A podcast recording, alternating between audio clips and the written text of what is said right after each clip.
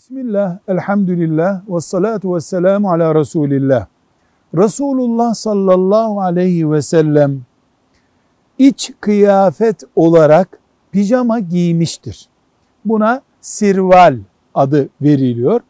Bu pijama diz, e, dizlerin altına kadar inen göbekle hemen hemen e, ayak topuklarına kadar inen bölümü örten bol kıyafetin adıdır. Şimdi biz bunu gece kıyafeti olarak giyiyoruz. Ama Peygamber sallallahu aleyhi ve sellem Efendimiz zamanında don kıyafetinin, şimdiki don kıyafetinin biraz daha uzun ve bolu olarak giyiliyordu.